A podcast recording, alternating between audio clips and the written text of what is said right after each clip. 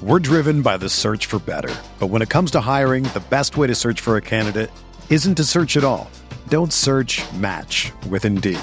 Indeed is your matching and hiring platform with over 350 million global monthly visitors, according to Indeed data, and a matching engine that helps you find quality candidates fast. Ditch the busy work. Use Indeed for scheduling, screening, and messaging so you can connect with candidates faster. Leveraging over 140 million qualifications and preferences every day, Indeed's matching engine is constantly learning from your preferences, so the more you use Indeed, the better it gets. Join more than 3.5 million businesses worldwide that use Indeed to hire great talent fast. And listeners of this show will get a $75 sponsored job credit to get your jobs more visibility at Indeed.com slash BlueWire. Just go to Indeed.com slash BlueWire right now and support our show by saying that you heard about Indeed on this podcast. That's Indeed.com slash BlueWire. Terms and conditions apply. Need to hire? You need Indeed.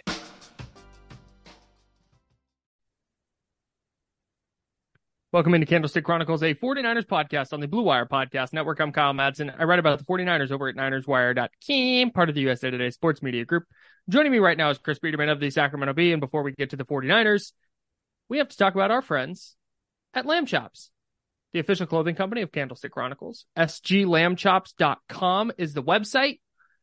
SG, uh, SG Lamb Chops is the Instagram. Candlestick20 is the promo code. You get 20% off your order. And Chris had just picked up a new Lamb Chops hoodie. So when we're at our event coming up, we're not in matching hoodies. We'll have to coordinate because I think we both have the same ones, but um, perfect, perfect hoodies for the fall weather when it gets to be a little bit cooler. Perfect yeah. t-shirts for fall weather. They're a little bit thicker. Uh, I wore one out to work last night. Did a football game here in the greater Sacramento area and was able to wear it um, as the night cooled down. Didn't need a jacket. Just a perfect, perfect t-shirt for yeah. for the cooling uh, autumn weather evening. And um, yeah, it's nothing but great things about lamb chops. As you guys know, comfortable, stylish, all the above. High quality. Join the herd today. Go to sglambchops.com right now. Use promo code candlestick20 for 20% off your order. Candlestick Chronicles is also sponsored by Cooperage Brewing. CooperageBrewing.com is the website. Chris, can you do some reconnaissance and see if Candlestick Chronicles Hazy IPA is available on the website yet? It is officially on on on the Cooperage website, cooperagebrewing.com. Um, you can get a four pack, 16 ounce cans shipped direct to your door. You can get a case. You can get a mixed case. I think you um, have to get, get, a case to get it shipped. You have to get a hat. You can get a half case. Uh, is that true? I believe so. Okay. Well, anyway, they will ship anywhere within California. Get 24 Candlestick Chronicles hazy IPAs, delicious beers. Obviously, it's the season. Uh, we have a couple weeks till our event, but also a couple weeks till the week three home opener. We would love to see everybody tailgating with their Candlestick Chronicles Hazy IPA. It is delicious. Everyone will be envious of your beer. There will be some serious can envy going on among Niners fans. So mm. shout out to Cooperage for making another delicious batch. Third year in a row. Sells out every single run. I think they did four runs last year and they all, they kept, it just kept going shorter and shorter because people love the beer so much. So shout out to Cooperage and shout out to everybody who supports. Yep. Go get your beer today at cooperagebrewing.com. Go visit the brewery. Great vibes out there. Always a good food truck. It's dog friendly. Really good people there. In Santa so, Rosa. In Santa Rosa. Thank you. So if you're not going to order some, go to the brewery. And if you're not going to go to the brewery, go ahead and order some. Get yourself some delicious beer today. And also, real quick, remember we have our event coming up at Cooperage, 7 o'clock p.m., September 23rd. It's a Saturday after the home opener. It'll be me and Chris doing a live show. We'll have guests out there. It's a good time talking football, drinking beer. We'll have a charity out there. And if you wear lamb chops gear to the event, either I or Chris or a combination of both of us will buy you a four pack for pulling up in your lamb chops. So what if everybody goes and we're just we have to buy like cases of beer for everybody? They're all their lamb chops. You know, then that's how it's gonna go, Doc. Okay. I mean, that's just you know. we need to hey, we need to make sure to keep track though, just so someone doesn't pull up like in a hoodie and t-shirt and go to you and be like, look, here's my lamb chops hoodie. And you're like, hey, here's a four pack. And somebody pulls up to me, that same person. They're like, look at my lamb chops t-shirt. And I'm like, no, I don't think, I don't think our listeners would do that. I think our listeners are, are high I hope quality, somebody, I hope somebody upstanding tries that. individuals. If they, I if, I, I would, yeah, I don't expect our listeners to try to scam, scam us like that.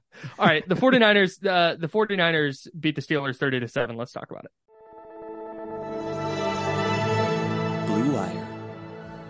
Hey, this is George Kittle, and you're listening to Candlestick Chronicles. Kittle in Denver territory. Kittle is gonna go. Touchdown. Bosa's got him and a sack him back inside the 30 yard line. Nick Bosa drops Aaron Rodgers for a 13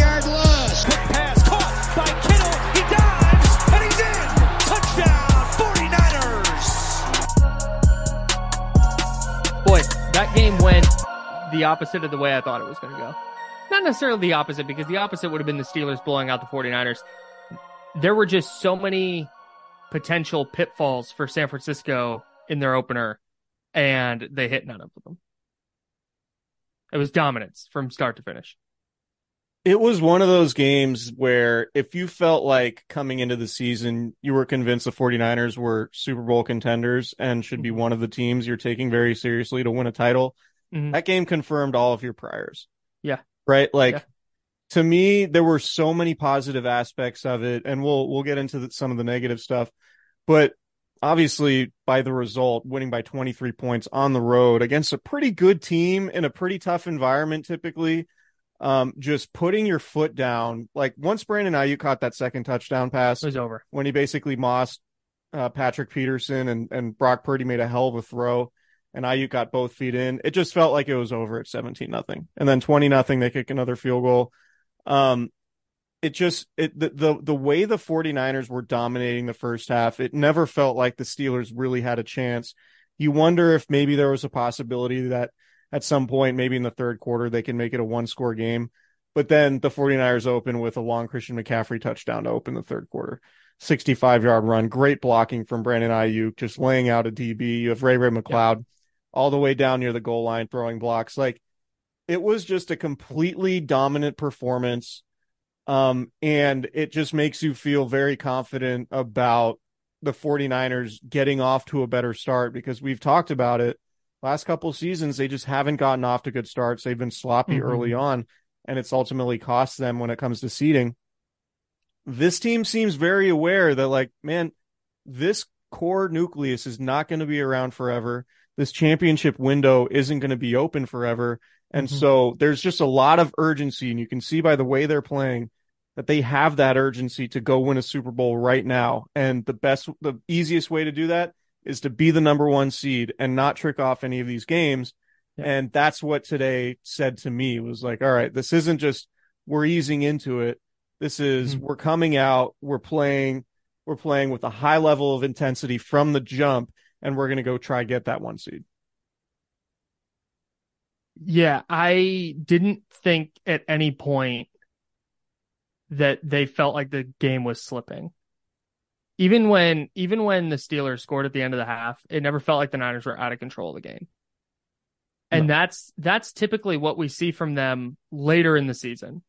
When they lock in and they need, you know, X amount, they need to win five of six to make sure they make the playoffs and they just lock in and they kind of reach another level they did that. It looked, it reminded me of week one against Detroit in 2021.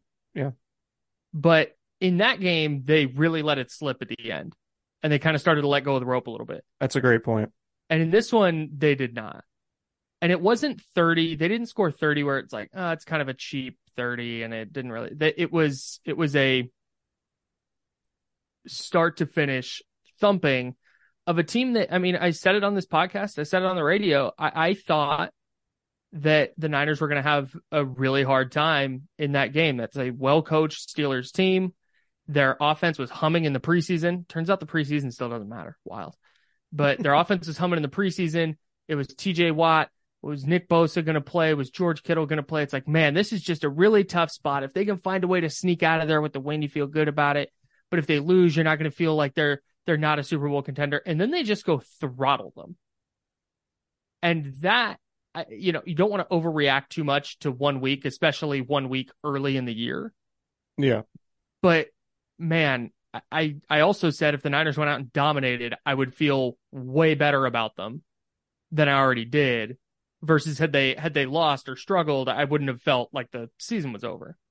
Yeah. But- I- I- That performance today was super super impressive. Well, the difference is that the reason why I think we can take a decent amount from this one, and like week one's always weird, right? Like you can go back to Jim Tomsula, Chip Kelly, even Sure. last year. Like Mhm. d- week one is always weird.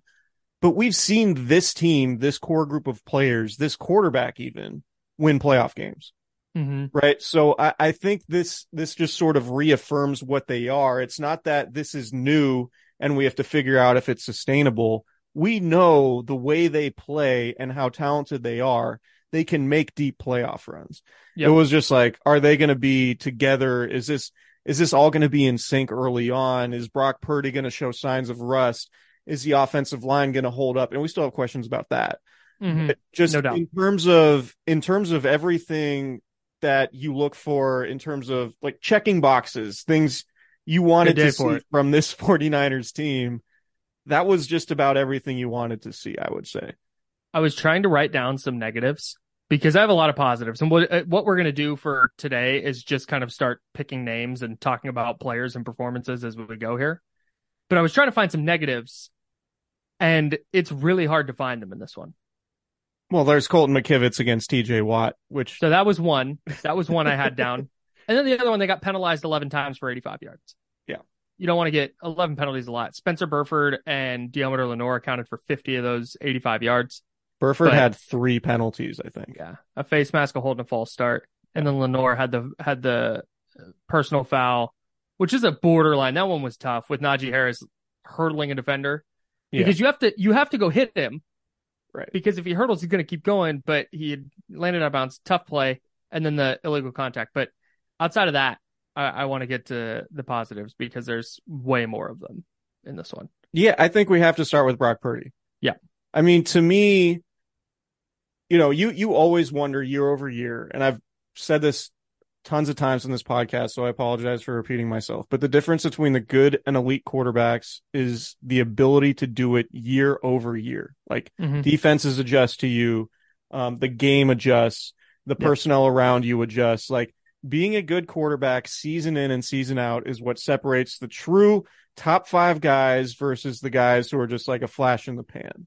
Yep. Right. And that's ultimately the difference between Nick Foles. We saw Nick Foles win a Super Bowl, but never really did anything again after that. Right. Yep. So the, what makes a good quarterback good is how well he plays over a prolonged period of time. The fact that Brock Purdy looked as calm as he did and is able to get the ball to the right spot with timing, with accuracy, able to make plays outside of structure. He took Minkah Fitzpatrick is blitzing from his left side. Minkah Fitzpatrick, the best safety in the NFL, in my opinion. And Brock Purdy just spins out, rolls to his left, and makes a play to, I think it was a first down catch Deebo. it was to Deebo Samuel. And it wasn't a great throw, but it's like, man, we never saw Jimmy Garoppolo spin away from a safety and go make a play outside the structure of the offense. The single the single biggest improvement Brock Purdy brings over Jimmy Garoppolo is turning plays that would have been sacks into first downs. Yeah, but and and just like the pocket presence and the ability to Yep. keep your eyes downfield and not get rattled when the pocket's collapsing around you. There was another play later in the game where he had a big defensive tackle bearing down on him. He keeps his eyes downfield and, and finds Brandon Aiyuk to the left for a pretty Yep. sizable gain, right? Mm-hmm. It, it was just all these things, just getting the ball to the right place. All of these things scream sustainability to me, right? It's Yep. not, they're not running zone read 45 times a game and teams are struggling to, to figure out how to stop it. It seemed Yep. to me that everything Brock Purdy was doing was real life quarterbacking, real NFL quarterback type play. And when you have those weapons and you have that running game and you have that play calling, that that is a recipe to to field a really good offense without necessarily having to have Patrick Mahomes. Yep. Or Yep. or you know, Josh Allen or whoever. And that's and that's the thing is there were some plays where Purdy today badly misfired on a throw or maybe bailed out of the pocket a little bit too early. There are still those little mistakes, but he makes enough plays to overcome them. And you're you, like, there's an element of nitpicking too when you're like, yeah, I need you, I Yes. need you to complete 90% of your throws Yeah. in the end. It's just not going to happen. Right. Yeah. And I actually thought he played better than his overall numbers said. I agree. Um, but some of that's impacted by by the sacks, obviously. Um, and you know, we're like Colton McKivitz again. Like Colton McKivitz is the right side of the offensive line. The big takeaway from a today. negative standpoint, that's going to be the Achilles heel of the offense. That Yeah. and injuries. Like if Yeah. they can keep their skill guys healthy, they're gonna they're gonna be fine. But in terms of like the weakness of the offense, to me, it's the right side of the offensive line. But I thought, I mean, Christian McCaffrey obviously looked great. Brandon Aiyuk was phenomenal. Deebo I have- Samuel looked just fine. George Kittle looked just fine. Like it's it's aside from Colton McKivitz getting beat like a drum by one of a, a guy who's won a defensive player of the year, like it it it was all pretty positive from the Niners perspective, and I Mhm. thought Brock Purdy really headlines it because the way he plays looks like high level sustainable quarterback play in the NFL. Right. And whether he's ranked in your favorite person's quarterback rankings 20th or 30th or whatever, the fact of the matter is, is he operates the shit out of the offense.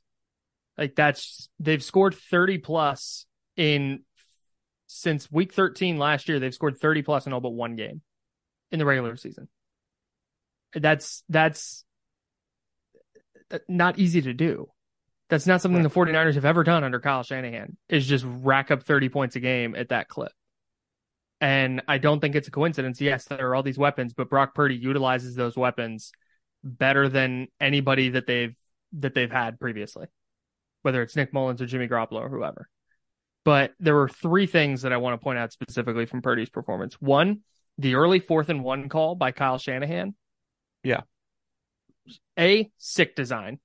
Well, George Kittle coming across in motion with Kyle Juszczyk. They were like in the pistol, and then Kyle Juszczyk was offset like right, and then Kittle in motion, and they did a little play action as an easy throw.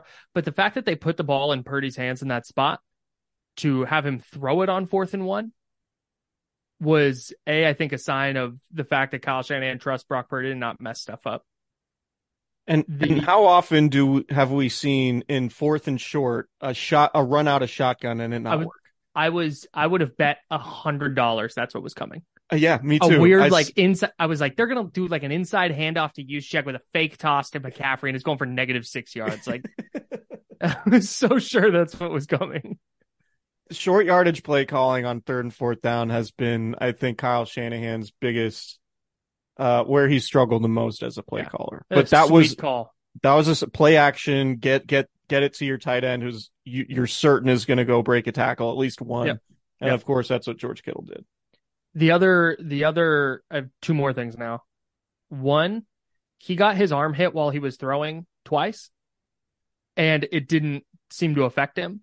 And that was one of the things that I was really worried about, whether it was week one or week 10 when it happened. When he gets hit while he's throwing, or specifically has his arm hit while he's throwing, how does he respond?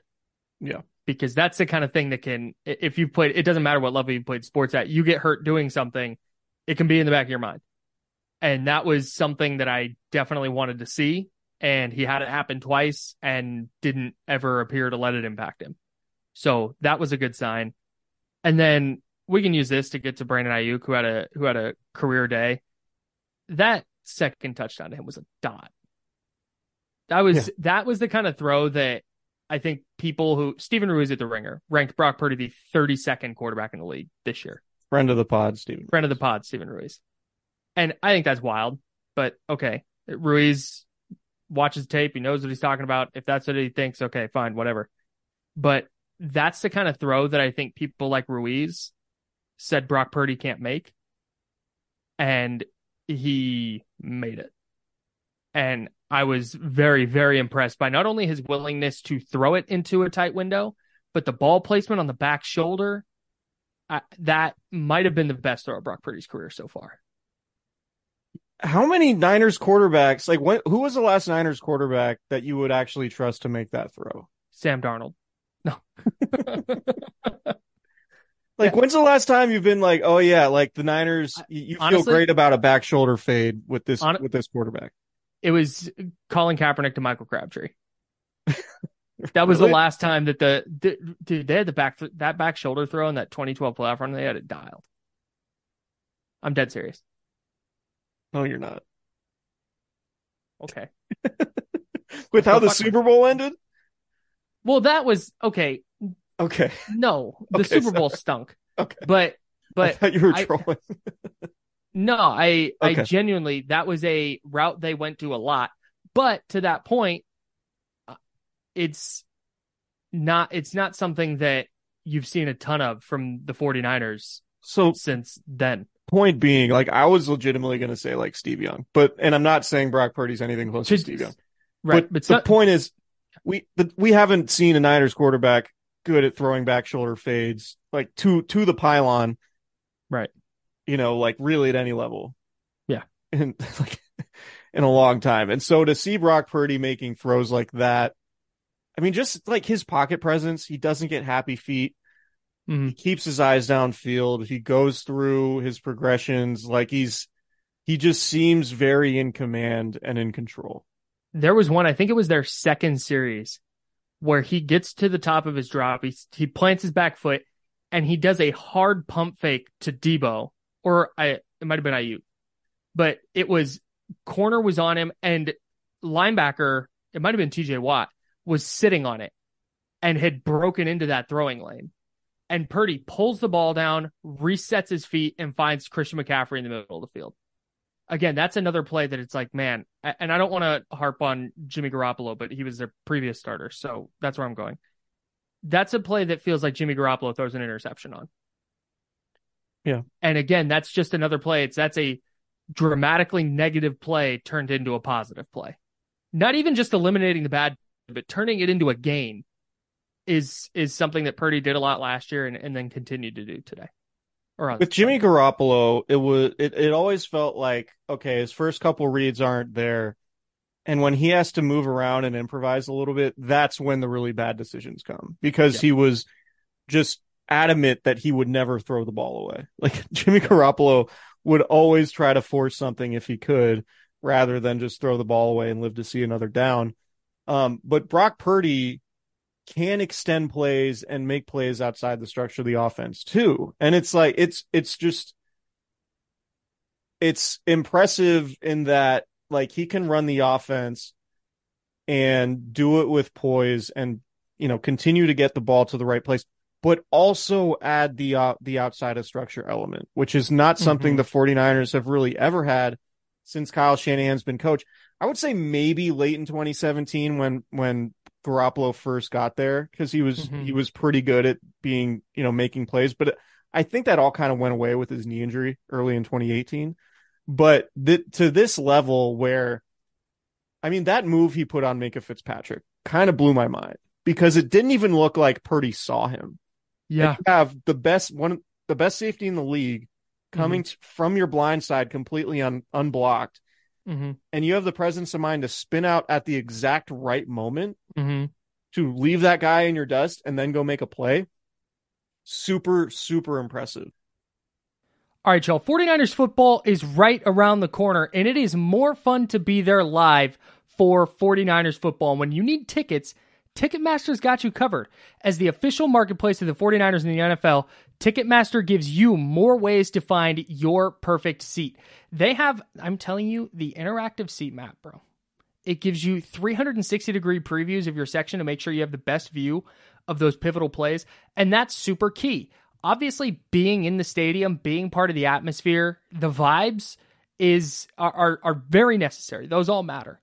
But being able to sit and get that 360 degree view from your seat so you can know exactly what you're going to be looking at on game day, that matters so much. Whenever I go to a new stadium, I love I, I love going to different stadiums and experiencing different venues. I always type in that stadium and 3D seat view so I can get an idea of what my seat is going to look like. And Ticketmaster offers that for you. And if your plans change, Ticketmaster gives you more flexibility to sell or transfer your tickets. Plus, they got the mobile tickets, which make getting in on game day a breeze. And you can even customize your Ticketmaster app to rep your team's colors. That's right. Get it in red and gold. Go do that right now. Find tickets today at Ticketmaster.com slash 49ers. you know, given that, I just think, you know, the 49ers are going to be really, really hard to stop. Particularly Yeah. if Brandon Aiyuk looks like a potential star receiver. And we should talk about him. Let's do it. The last few years in training camp, it's always been, man, Brandon Aiyuk looks great. Mhm. right? Like Brandon Aiyuk is like the best player on the field. He's the best pass catcher. And yeah, last year he led the team in receptions or receiving yards, maybe receptions too, but Mm, no, I don't think that's right. not not receptions, but definitely receiving yards. He was their leading Definitely. receiver. Yes. Um, but it was it, it never felt like well Deebo or it, it never felt like he was better than Deebo Samuel really, or like Mhm. oh he's better than George Kittle. And I'm not saying he necessarily is, but today was a game where Deebo Samuel looked like He did lead the team in receptions. yeah okay. Uh, today was a, like Brandon Aiyuk looked like one one of the best receivers in the league today. Mhm. The route in the first touchdown with Patrick Peterson just falling over when he broke in was just completely filthy. And then having the strength to go win at the catch point for the second touchdown, catch the ball with Patrick Peterson in good good position, catch that ball and get both feet in bounds. He caught all eight of his targets, 129 yards, two touchdowns, like you said, career day. But it was like, okay, all this talk about Brandon Aiyuk taking the next step and being Mhm. like a real a real top flight receiver in this league and not somebody that we all just like kind of think he could get there. It seems like he's arriving. And when you talk about Deebo Samuel, Christian McCaffrey, George Kittle already being a part of this offense and then adding potentially a top tier receiver to this, Yeah. that's that's what's could really put the Niners over the top offensively. Yeah, and you, you you mentioned the the stat that sticks out the most to me. Well, first of all, 129 yards career high, his fifth career 100 yard game, first time he's at 100 yards and multiple touchdowns in a game. But the eight catches on eight targets, there was the one contested catch we just talked about, that touchdown, the back shoulder throw. Other than that, he's just wide open all the time. Yeah. How many? How many? Seriously, how many catches today did did he have where the nearest defender was six yards away from him? Felt Yeah. like all of them. He's re- a really good route runner. Yeah. So I, I I'm I'm with you, man. Like if if Brandon Aiyuk is going to be a player that teams and it feels like he's the left out piece of this.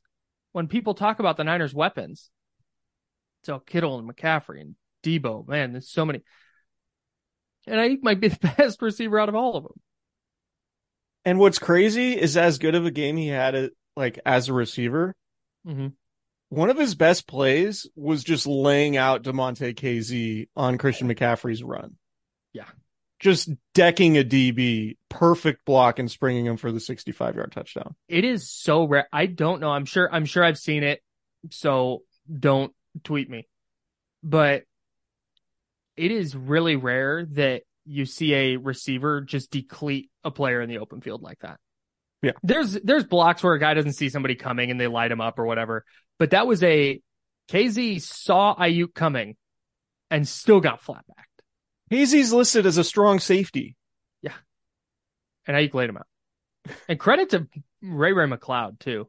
Ray's got Ray's downfield. moving, dude, from the other side of the field. Yeah. That was really, really impressive. And then Patrick Peterson got steamrolled on the way to the end zone on that one. Yeah.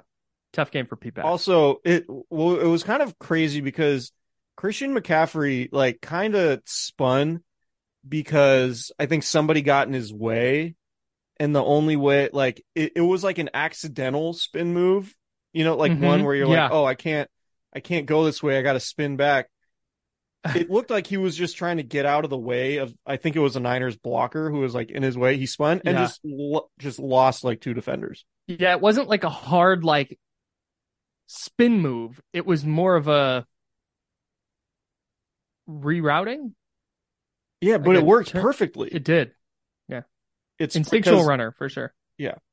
He's very very instinctual um yeah man 152 yards it got to a point i think pro- i mean probably early in the fourth quarter you're like why is mccaffrey still in the game I that was my that's probably that negative, started with like with like two minutes left in the third quarter. Yeah. It's like game's a wrap, coach. Yeah. Like let's go. Let's let's do the Elijah Mitchell or Jordan Mason thing. Jordan Mason, no carries. Elijah Mitchell, five carries for 10 yards. Yeah. Christian McCaffrey, 22. That's not an absurd amount of work. McCaffrey had 22 carries and three catches. 25 touches isn't, isn't crazy, but you also need to keep him healthy. And that game was in hand. And I know that Shanahan's probably still gun shy from that 2021 pre, uh, week one game against the Lions where the Niners put in their backups and the game got out of hand.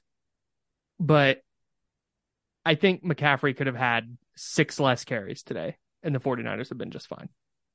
Yeah, agreed. Agreed. But man, like about- they're they're just they they I I don't remember seeing a team with this many weapons. Yeah, Like, this really- many weapons all all in all at kind of their I guess Kittle's probably not at his peak anymore, but in his prime. So all weapons weapons like this in their prime. But even if Kittle's not at his peak, like would you be stunned if George Kittle ends up with 11 touchdown catches this year still? No, in my preseason predictions I had him for double digit touchdowns. Right. He was open on one today and Purdy just overthrew him. Yeah. So uh, man, it, it's if they're all operating at a high level like this, and it's not, it's not like they have a really good receiver, and then a really good running back, tight end that doesn't really do anything, and then this other receiver who, if you play fantasy, you've probably heard of him, but other than that, really. That's how it feels like a lot of weapons are, or it's adding Julio Jones to Derrick Henry and Jonnu Smith and being like, who's stopping this offense? This is just a little bit different. And if Purdy's going to be as effective as he was, well, as he's been as a pro, if that's what he's just going to be this year, it's, I, I hate saying I don't know who's stopping them, but genuinely with Kyle Shanahan running things, that's going to be a really, really hard offense to stop.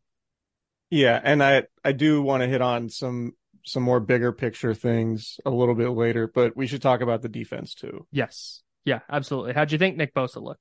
Fine. Yeah.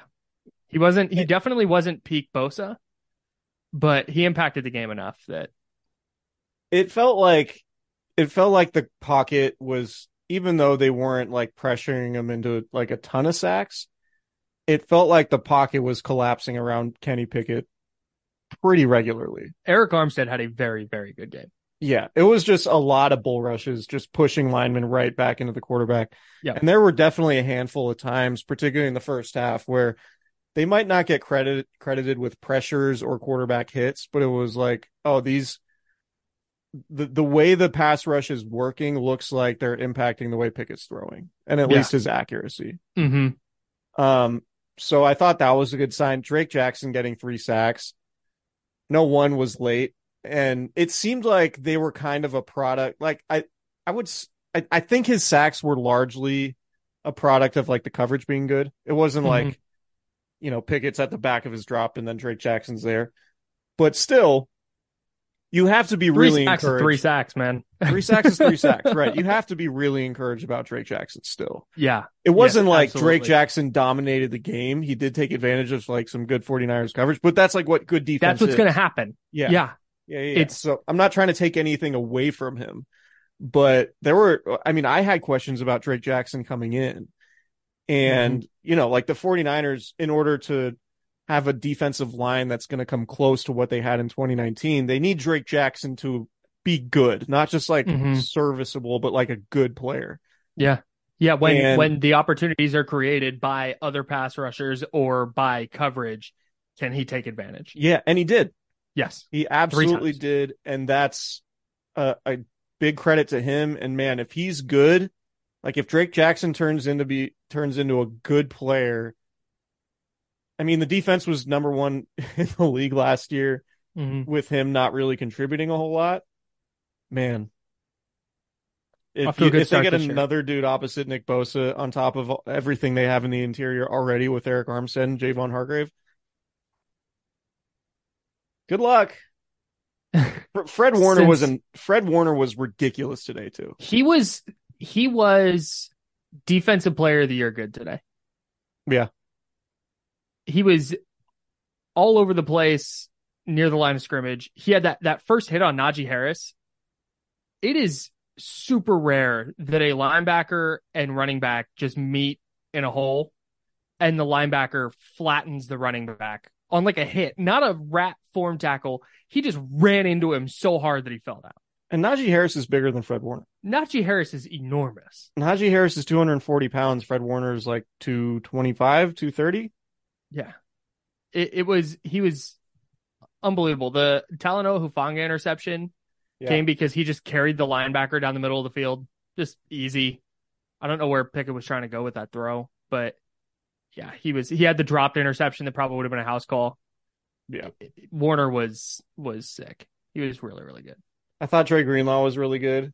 hmm Um, Especially late in the game. Yeah. I think Clelin Ferrell's like fine. Like he's at least Yeah. at, at least Charles Omenihu, right? Yeah. Like I don't I, I'm- don't think I'm with you. I don't think he's like a great player, but I don't think you feel terrible about him being out there as a rotational guy. No, Particularly if really- Drake Jackson's going to be good on third down like he was today. Yeah, Ferrell had a really good run stop on the first series. And then there was one later where I think he was lined up inside and the Steelers ran it between the tackles and he came up with a stop. If he can do that, if like you said, he if he can literally just replace Charles Omenihu, that's really, really significant. So getting, we talked about this a lot, especially with Nick Bosa's uh, holdout. It was, man, is the 49ers edge depth good enough? Do they have enough dudes to generate a pass rush opposite Nick Bosa? And one for one. Yeah. Jackson was Jackson and Ferrell were really good. The Steelers tackles aren't very good. Ferrell also had a pressure on that ball that Fred Warner should have intercepted early. Yep. the house call. Um, yeah, I, I do think there's there were there were a lot of times where the second team defensive line was in, and it just felt a lot different, hmm which is like to be expected when you go from like the best front four in the league to like four backups. Yeah. it's definitely going to look a little bit different. So great. you know, like Javon Kinlaw was okay, but you still want him to be better. yeah. I mean, maybe maybe in the context of like a rotational defensive tackle, like he was probably fine. But Mhm. in the context of where you drafted him and how much he's getting paid, by way of that draft selection, you're like, Yeah. yeah, I would. You'd want him to be a little bit better, but like that's also of the picking nit category. Yeah. I'm Oh, they're- definitely of the mind I'm de- I'm definitely of the mind with him that he's I'm giving it a few games. Yeah. Cuz he just hasn't played a ton of football. He's played 10 games the last 2 years. But like you just said, it's man, their third defensive tackle is a little iffy. Okay. it's a little disappointing for Whatever, a first round pick. Yeah. Um, There's worse spots to be in for sure. Jake Moody, perfect day. genuinely, genuinely, I know, I know we've joked about the Jake Moody stuff a lot, but that could have been a real issue. If Moody came out today and mixed an extra point and went one for three on his field goals, that's now a crisis in an area that the 49ers haven't had to worry about really. Yeah. So not only was he three for three, but they were all like right down the middle. So I'm going with my theory that the injury actually wound up being good for him because it allowed him to just separate himself from whatever the heck was going on. And then he got back on track. I just hope his leg Go. feels better so he can start doing kickoffs. That was nuts. the I Niners kick I- I coverage was bad. It was really bad. I genuinely wonder if if he was in pain and couldn't do kickoffs or if he's really just doesn't have the leg yet to do them because the Niners passed up a deep field goal opportunity to punt in the in the I think it was late in the first half. I think they were up twenty to nothing. So maybe he's just not at full strength yet, but yeah, if he's not do- if he's not doing kickoffs next week, I got questions. He's got to be doing kickoffs soon, um, because their Hey. kick coverage wasn't good, and Wishnowski's just, I mean, he can kick it, but like you, the part of the a sig- significant reason you drafted Nick, uh, Jake Moody where you did, Jake, not Nick Moody, Or Moses. is because of how strong his leg is. So Mhm. you know, ideally that that comes back, but I think I think it will at some point. Yeah. Um, How I Mitch, have never Can we talk about Mitch Wishnowski? I've never wanted a thing to happen on a football field more than I wanted Mitch Wishnowski to get that first down on the blocked field goal. I have I never I have never wanted something more. It looked like he could have. I really thought I think he needed to cut it back inside a little sooner I maybe put his shoulder down. Yeah. just just show a little wiggle, a little suddenness. a Um, little suddenness. three kicks today, all three inside the 20. I think two of them were inside the 10. Yes. That one that one play by Samuel Womack where Wishnowski would have dropped it in a bucket on the five yard line. Yeah. Or inside the five and Womack just kind of spiked it down. Yeah. That was really nice play. Put some respect on Mitch Wishnowski's name. He's not going to punt it 80 yards like Michael Dickson up in uh, Seattle, but he Mhm. can he can drop it drop it inside the 10. Yeah. Which is With the best of them. if you have if you have a great defense like the 49ers have, that's that's an underrated skill. No, it it absolutely is. And I know that punting is like a oh, punters are people too, but genuinely if you have a guy who's pinning teams regularly inside the ten, that's field position matters, man. Totally. God, I want him to pick up that first down so bad. Um, let's take a break, go through our prize picks, and then uh, I think we there's a salary cap discussion that needs to be had. Oh, great. Can't wait. Hey, y'all, this is Kyle Madsen with Candlestick Chronicles, a 49ers pod. And there are so many reasons I'm excited for this NFL season, both 49ers and league wide. But I, I honestly think the thing I'm most excited for is I'm diving into daily fantasy sports, baby, with prize picks. I get to test my skills on a week to week basis with prize picks this football season.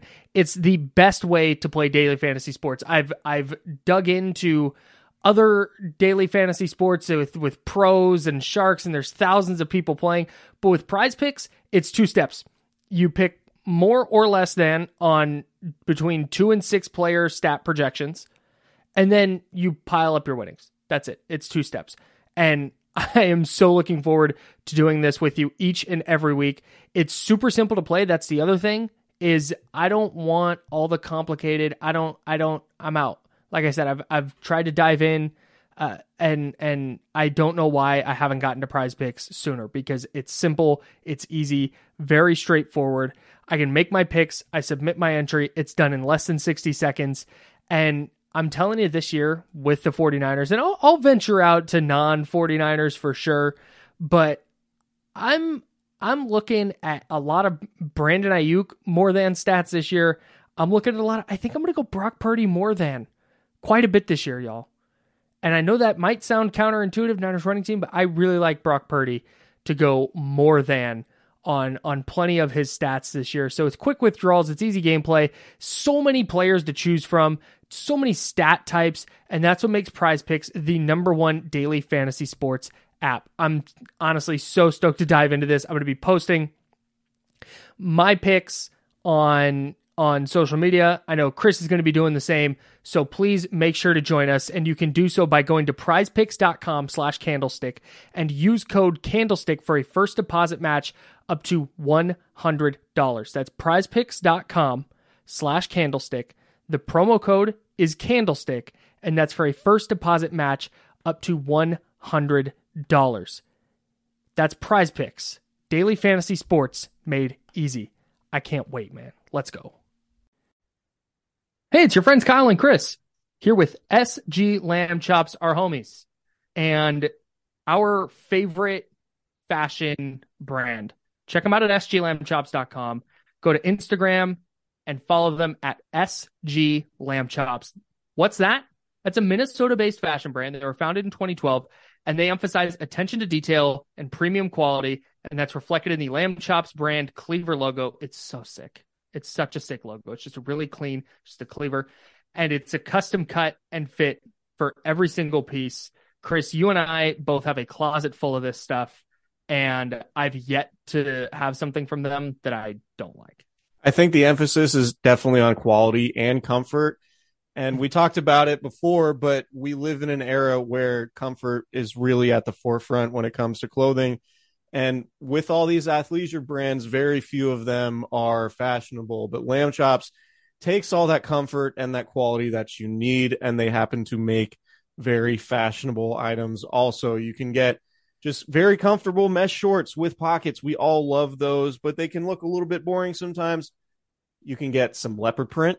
You can get some inverted leopard print. So the inverted leopard print looks kind of cool. It looks almost like a dark camo. Or you can get That's- regular leopard print if you want to stand out a little bit. Um, you and I have both rocked the various animal prints. They're not even animal prints, but they're just you can get shorts with orcas and wolves and lions, Mm. favorite animals. Um, you can get basic sweat shorts. Um, everything's just super comfortable, super premium, and super stylish. And I think that's that's just a great combo for for any clothing brand. But Lamb Chops really stands out among the rest for that, and uh, that's one of the reasons why we love working with them. Lamb Chops is leading the herd with original and high quality clothing. They offer one of a kind clothing options from unique statement pieces to your everyday essentials. So join the group that's leading the herd, SG Lamb Chops. That's sglambchops.com and on Instagram at SG Lamb Chops. Follow them right now. My prize picks didn't go awesome. Mine could have gone really, really well. Um, find my entries. One, so, something weird happened with George with George Kittle's number, um, but I ended up I ended up three for five, and I should have been I should have been four for five, but a lot of just garbage time yards from our guy Kenny Pickett. Yeah, that's tough. So I had Christian McCaffrey more than half a touchdown. Got that one. I had Deebo Samuel more than 49 and a half receiving yards. I got that one. But then I had the George Pickens more than 26 and a half yards receiving yards on his first two catches. And he had 15 receiving yards on his first two catches. So I still have a chance though. I need Dak Prescott to get more than half a passing yard. And I did the flex play, which is cool. So I picked four, but if you do the flex play, you win a little bit less for getting four out of four, but you can also get a little bit of money back if you get three out of four. So I'll get a, I guess like a half W on that one if Dak Prescott throws for for half a yard, uh, half a yard, Yeah. one yard. So I had Brandon Aiyuk more than 52 and a half receiving yards. He had 129. Nailed it. check. Uh, Christian McCaffrey over 101 and a half. Sorry. I had Christian McCaffrey more than 101 and a half uh, receiving and rushing yards. He had, let me do some math. I mean, he had 152 rushing yards and then he's all right. 17. Yeah, so he was way over there. Um, I had Pratt, Pat Freiermuth with more than 36 and a half. Uh, he got banged up by uh, Yeah. Talanoa Hufanga pretty good there. His only catch was a three yard touchdown, so I did not get that one. Um, I had Kenny Pickett fewer than 218 and a half passing yards, and he ended up with 232. And like, I'm just salty about that. That was like I'd be all, salty. That's was the right. all garbage time yardage. The That's other the one's right fine, like Freiermuth, like a tight end gets hurt, whatever, that's fine. But like, I felt it never felt like Kenny Pickett was Kenny Pickett had more yards than Brock Purdy today, That's weird. and it just never felt like you know their offense was going. So a lot of garbage time yardages cost me, but I'll take You you made the right you made the right play. Yeah, I made the right play. Um, so I think I had George Kittle receptions when we did the pod. Yeah. and I it was either receptions or targets. Um, but that number wasn't there when I went to do it this morning and posted on X, formerly known as Mm. Twitter. Uh, so no, it was receptions. So I went fewer than three and a half, and he had three Nice. for 19 yards. So I was three for five. I'll say I'm three for five, even though the category changed from from Friday on Kittle. That still but counts. still counts. I think I feel good about it. It's on Twitter, um, or X, so you know it's on the record. I feel I feel pretty good about about the way things went in our first prize picks. I've had such a good time with it. I put I put together another entry using non 49ers Steelers. I had CJ Stroud less than 195 and a half passing yards. And he went 190. I have the Dak Prescott special I need. I needed him to go for one yard. But then something named Cade Otton is a tight end for Tampa Bay. Mm-hmm. And I went less than 24 and a half receiving yards for Cade Otton, and he had 30. Mm. Mm. Tough go. So I didn't get a W there, but I'm holding out. I'm holding out hope for the one from the pod. I just need Dak Prescott to get a yard. I think I think that's going to happen for you, Gosh, I Mm. hope so. unless he hurts himself in warmups. Be an all time all time bummer. Twist an ankle, handing it off on the first play. That would suck. Um, can we talk salary cap? Shout out to Prize Picks. PrizePicks.com slash candlestick. Promo code candlestick for up to a hundred dollars. Uh, deposit match. It's super fun. It is very fun, actually. I can't wait to put together a baseball entry tonight. Yeah. Okay. Let's talk salary cap because the 49ers, they obviously got Nick Bosa's deal done. Mm-hmm. Um, they shrunk his cap number from, I think it was 17.9 down to just over 11. Mm-hmm. Um, they restructured Arik Armstead, Trent Williams, and George Kittle since I believe. And somehow the 49ers created, I mean, I know how they did it. You convert base salary into signing bonus. Um, but somehow the 49ers managed to go from having like no cap space to the most cap space in the NFL. Um, and there's been a lot of discussion, I think, about the reasoning for it. And in my opinion, the reasoning for it is not necessarily to be like, oh, they're going to go add a star player who's making $40 million at the trade deadline. Although I guess in theory they could. But to me, I mean, cap space rolls over, right? Year over year. So to me, it's an opportunity for them to try to maintain flexibility by creating that cap space because things do get dramatically tighter, obviously, as you go on. And essentially, when you convert, I've said this before, but when you convert base salary into signing bonus and spread that signing bonus over the length of the remaining contract, um, the cap figures go down, but you get to a point where like it's a credit card and your credit card bill is due, and that's probably going to come in 26, 27, whatever. Um, but at that point, you're probably restructuring guys and doing it again. Um, but I, I just, for me, the purpose would appear to be more about creating flexibility down the road by being able to roll over cap space from 2023 to 2024 more so than like, oh, they're going to go get somebody at the trade deadline who's making a, a boatload of money this year. Right. But the reason Hey, why I wanted to have this conversation was, and I don't know who it is, I would have to go look, but it feels like if there's a right tackle available at the trade deadline, someone who's like a notable upgrade over Colton McKivitz, Mhm. doesn't it feel like the Niners could pull that trigger if they need to? Yes. I would be kind of surprised if they didn't.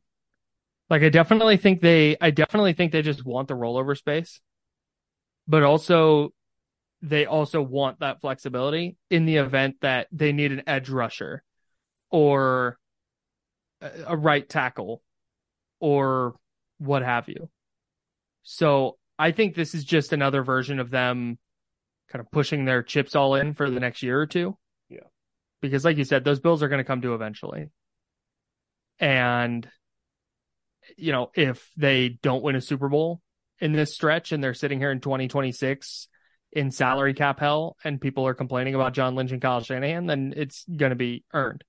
But if they win a title and then wind up in salary cap hell in the next couple of years, nobody's going to care. Right. I mean, pe- pe- people will care, but it'll be more justified because they kind of went for it.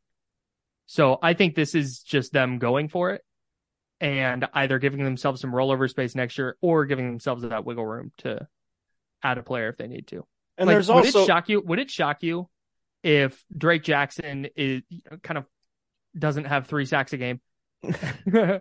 and and no, but they just we see we watch his defense near the trade deadline. It's like, man, they're they're really good, but that spot opposite Nick Bosa is a little bit of a problem. Then they go trade for Danielle Hunter. right. Yeah. That that's the kind of of move, or or they have an injury problem at wide receiver and go trade for Mike Evans.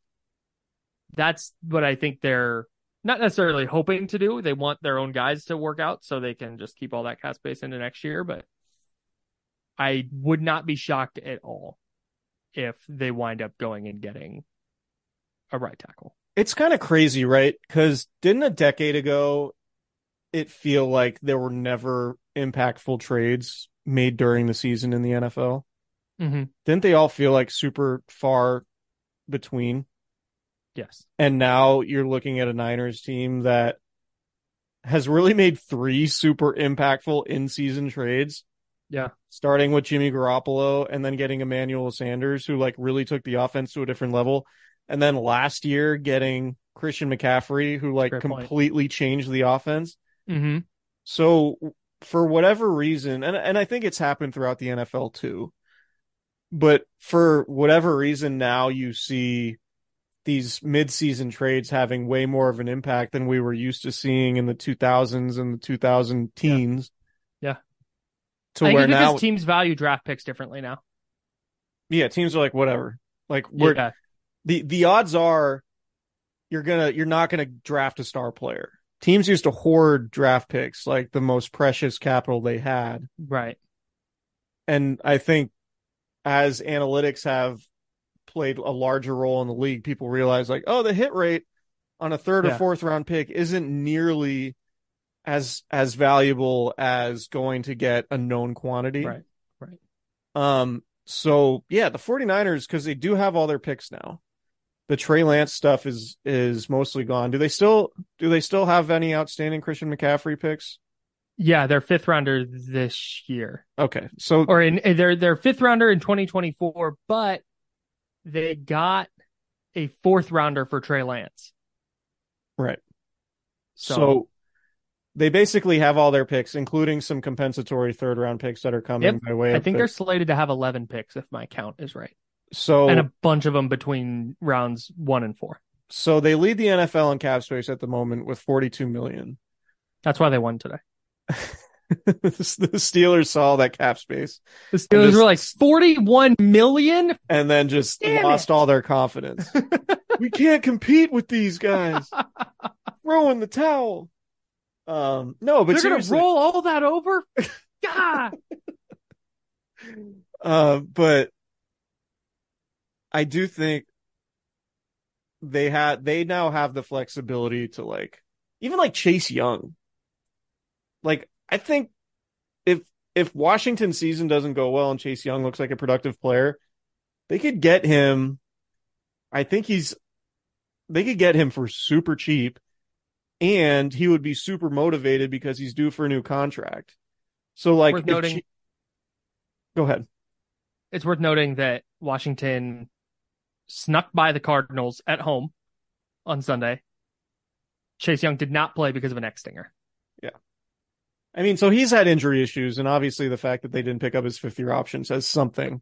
But if he's a, if you can use a fifth to go get Chase Young for half a season, And put him on this defensive line. Yeah. Like that's how you I mean, yeah. If if you can overwhelm uh Patrick Mahomes or Josh Allen or whoever with a pass rush, like that's going to be the 49ers best ticket. Like that's their ticket to winning a championship, right? They have to have an o- overwhelming defensive line. Right. and and a trade for a player like that, I don't want to dive into Chase Young talk here, but a trade for a player like that is exactly the kind of thing that the Chiefs do. That when they're in the Super Bowl and he makes a play, everybody goes, and this is a player that everybody had written off, but the Chiefs went and got him. He's available for a fifth round pick. And now here he is making a play. It's that type of move. Yeah, I agree. So, but I do think, and maybe we, as we'll, we'll see how Colton McKivitz does when he's not playing a super elite Yeah, all-pro I'm- player. Yeah. But the right tackle and right side of the offensive line, to me, that's like where you start to think, okay, what could derail this thing outside of injuries to their key players? And it could be the right side of the offensive line. Yeah, because you can't you can't continue throwing Kyle Juszczyk over there and having George Kittle stay in to block and just devoting all these resources to helping out your right tackle. Especially At Especially some when, point, you got to be expect. At some point, you got to be comfortable putting him on an island and drawing up a real play. Especially when your quarterback is coming off elbow surgery after getting his arm hit. I'm really surprised, and, and again, I'm not writing off and saying that Colton McKivitz is terrible and shouldn't start next week. That he's he's going to start, and I'm pretty sure he's going to be better against whatever defensive end the the Rams are throwing out. But at the same time, it goes back to what we talked about during the offseason. I'm really really surprised they didn't try any competition out there, any real competition for Right. that starting job. Maybe they bring in a third round pick and that third round pick isn't any good and McKivitz is a starter anyways, but the fact that they just handed him the job is is pretty wild. Yeah, I would- I would agree. Um, Right. Like you said, it's TJ Watt. It's not like McKivitz was getting beat up by a bunch of randos. yeah, it wasn't Cassius Marsh out there. If he it, well, I mean, it's tough to beat out Cassius Marsh. If if he goes out against the Rams who have just a, a random assortment of created players at defensive end, if he goes out against the Rams and gives up three sacks, then there will be a problem. Agreed. I Um, don't think I have anything else to say about this game. I don't either. I do just want to point out the way NFL restructures work. It's not NFL players doing it out of the goodness of their heart and making any sacrifice in any way. Right. Because I've seen this, like, and George Kittle talked about it uh, when he was talking with reporters in the locker room last week. But like, a restructure, basically, restructures are already built into contracts Right. they're just kind of triggers that teams pull. Yeah. And all it is is a conversion of base salary to signing bonus. And it's like, Non-guaranteed has- money to guaranteed money. That has nothing to do, yes, but that has nothing to do with like, in most cases, has nothing to do with what's going into a player's checking account Right. at any given time. It's not like you restructure and then get a deposit, or it's not like you restructure and a player is making less money for the good of the team. Like Right. these financial maneuvers have nothing to do with the players themselves. So like it's very funny to see the reaction to restructures like, oh man, that's selfless Arik Like- Armstead. Like Arik Armstead went in there and said, "Hey John, I know we need to free up some cap space. Right. I'd I'd really love to restructure and I'm going to take less money now." it's it's not how it works. And Not so a thing that happens. it's not a thing that happens. So when, I mean, that the reason why the Niners are able to restructure so much is because they have so many big contracts. hmm Right. It's That's just, it's just how it works. And and restructures are why they're paying Dee Ford eight million dollars this year, or why? I'm sorry, I said that wrong. Why Dee Ford is costing them eight point six million dollars against the cap? yeah, and dead money. Jimmy Ward money too. just gets pushed into the pushed into the future. Jimmy Ward is making 6.3. Um, yeah, Trey Lance is 8.3. That's more understandable use of dead money given Yeah. the way things went. But yeah, Dee Ford make counting 8.5 on a team that he hasn't been a part of for two years. Yikes. You know, that's ultimately what happens. Yeah. So again, it's not an issue right now. It's a good thing. I also just think the wild celebration of the fact that the 49ers have cap space is like, Yeah, it's in it's in it's enticing if they wind up it gives them that wiggle room to yeah, add a huge name at the trade deadline and help their Super Bowl chances, but I don't, I don't view it as guaranteed that they're going to do that. I, yeah, I don't view it as some like, oh, this front office is smarter than everybody They've done else. it again. Yeah. It's like, yeah, they have a lot of really good players on big contracts, and like that's what you want. Ultimately, Every- that's commendable. But like, oh man, they're way out ahead of everybody with all this cap space they create. It's like, no, any team in the league is capable of creating cap space. right, right. Like every other team sitting there going, God, how do they do it? Wait, convert base salary to signing bonus? You can do that? and I'm not, you know, it's not. I'm not trying to knock Paraag Marathe and and everybody else in the organization. No. but it's No, just no. there's like a lot of victory lapping over creating cap space when they're just like kind of utilizing mechanisms that have been in place for years. Yeah. It, it may or may not be good to have that much cap space for them. Yeah. They, it was, it's smart to have it available. Yeah, Because- absolutely. There's no there's no downside. I mean, the thing is they're trying to win the Super Bowl this year. So there's Right. no downside in that. Right. If this, if this screws them in 2028, they're not worried about it. Yeah. So Nor should they be. Right. But it's it's all going to come due, and they're going to be screwed from a cap space perspective eventually.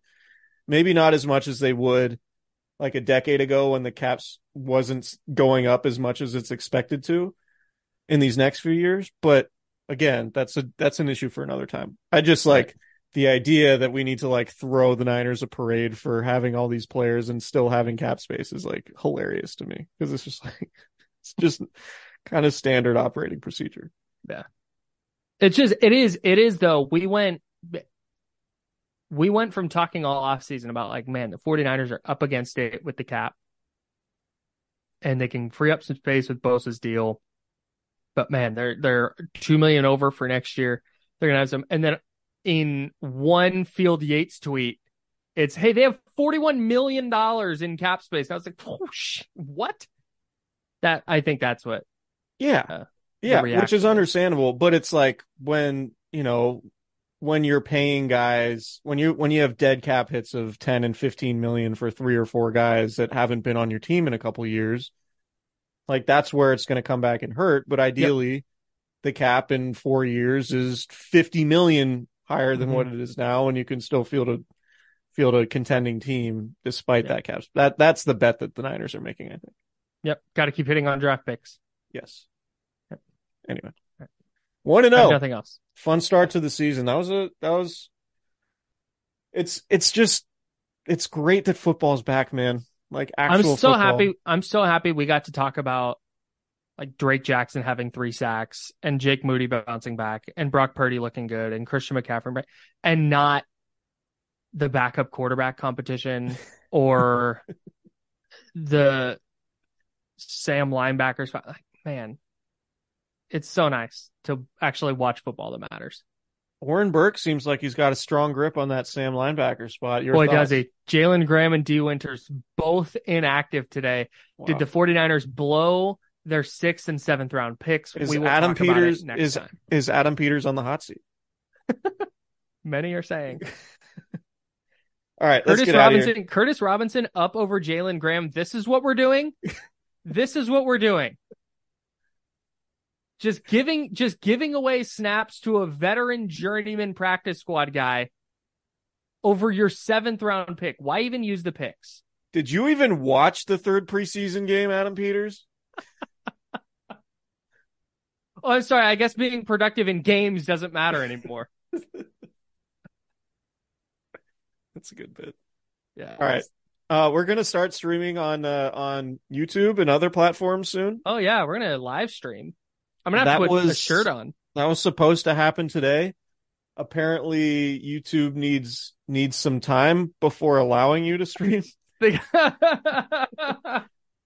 They've got to really soak it in. yeah, they- yeah. The, once you, yeah. I mean, we don't need to get too much into the weeds here, but we weren't expecting there to be a uh, a built-in buffer, should we say, to to Just to make sure you really want to start streaming. Yeah, they're like they want you to think on it for a little while. and if you come back in a certain amount of time and you still want to do this, we'll if they're like, you. all right, you want to live stream, you want you you so called want to live stream on a Sunday, but what about on a Tuesday? Are you still gonna feel that urge right, right. on Tuesday? Anyways, We will uh we will yeah, be super back. excited to start doing video stuff. It's gonna be great. get to see our beautiful faces. Yeah. I even have art on my wall in my office now. Yeah, man, that's awesome. I gotta I've gotta clean up what I got going on back here. No, you got a you got a good setup. No, it's It- not it gonna speaks to it speaks to your personality. Is this? Yeah, it, I got beer. I got some Warriors. I got Al Roker. I got books. Yeah. I'm excited for everybody to see it. Yeah. My wife and I worked hard on this setup. I have one framed picture. It kind of looks dope though. Yeah, I mean I have other things in my office hanging, but only one is in the uh only one is in the shot for the video, but anyway, we'll figure it out. Um Jimmy Garoppolo just threw a red I zone was interception. right about to. I was, dude. He did the exact same thing that we just talked about. In the pocket, happy feet, rolls out, happy feet, frenetically pointing, tries to fit it into a tight window, ball tipped in the air, interception. Feels like week 3 in Denver last year, am I right? Boy, does it. Oh, Mac Was he Jones. step out the back of the end zone? Mac Jones to Kendrick Bourne just getting some YAC. Wow. I picked this. up Kendrick Bourne in my dynasty league. in fantasy, and I feel pretty good about it. It's a dynastic move on your part. Okay, let's get out of here. We don't, we don't need to start talking fantasy. We we will see you guys. We will literally see you guys soon, or you will. Well, see you'll us see us. once we start streaming Oh, on the internet, video, all that fun stuff. Um, keep it locked. Subscribe, rate, and review. SGLambchops.com. Promo code Candlestick20. Yeah. Cooperage Brewing, Candlestick Chronicles, Hazy IPA available now. We will talk to you guys. September 23rd, 7 p.m. Cooper's Brewing. See you Be there. there or be square.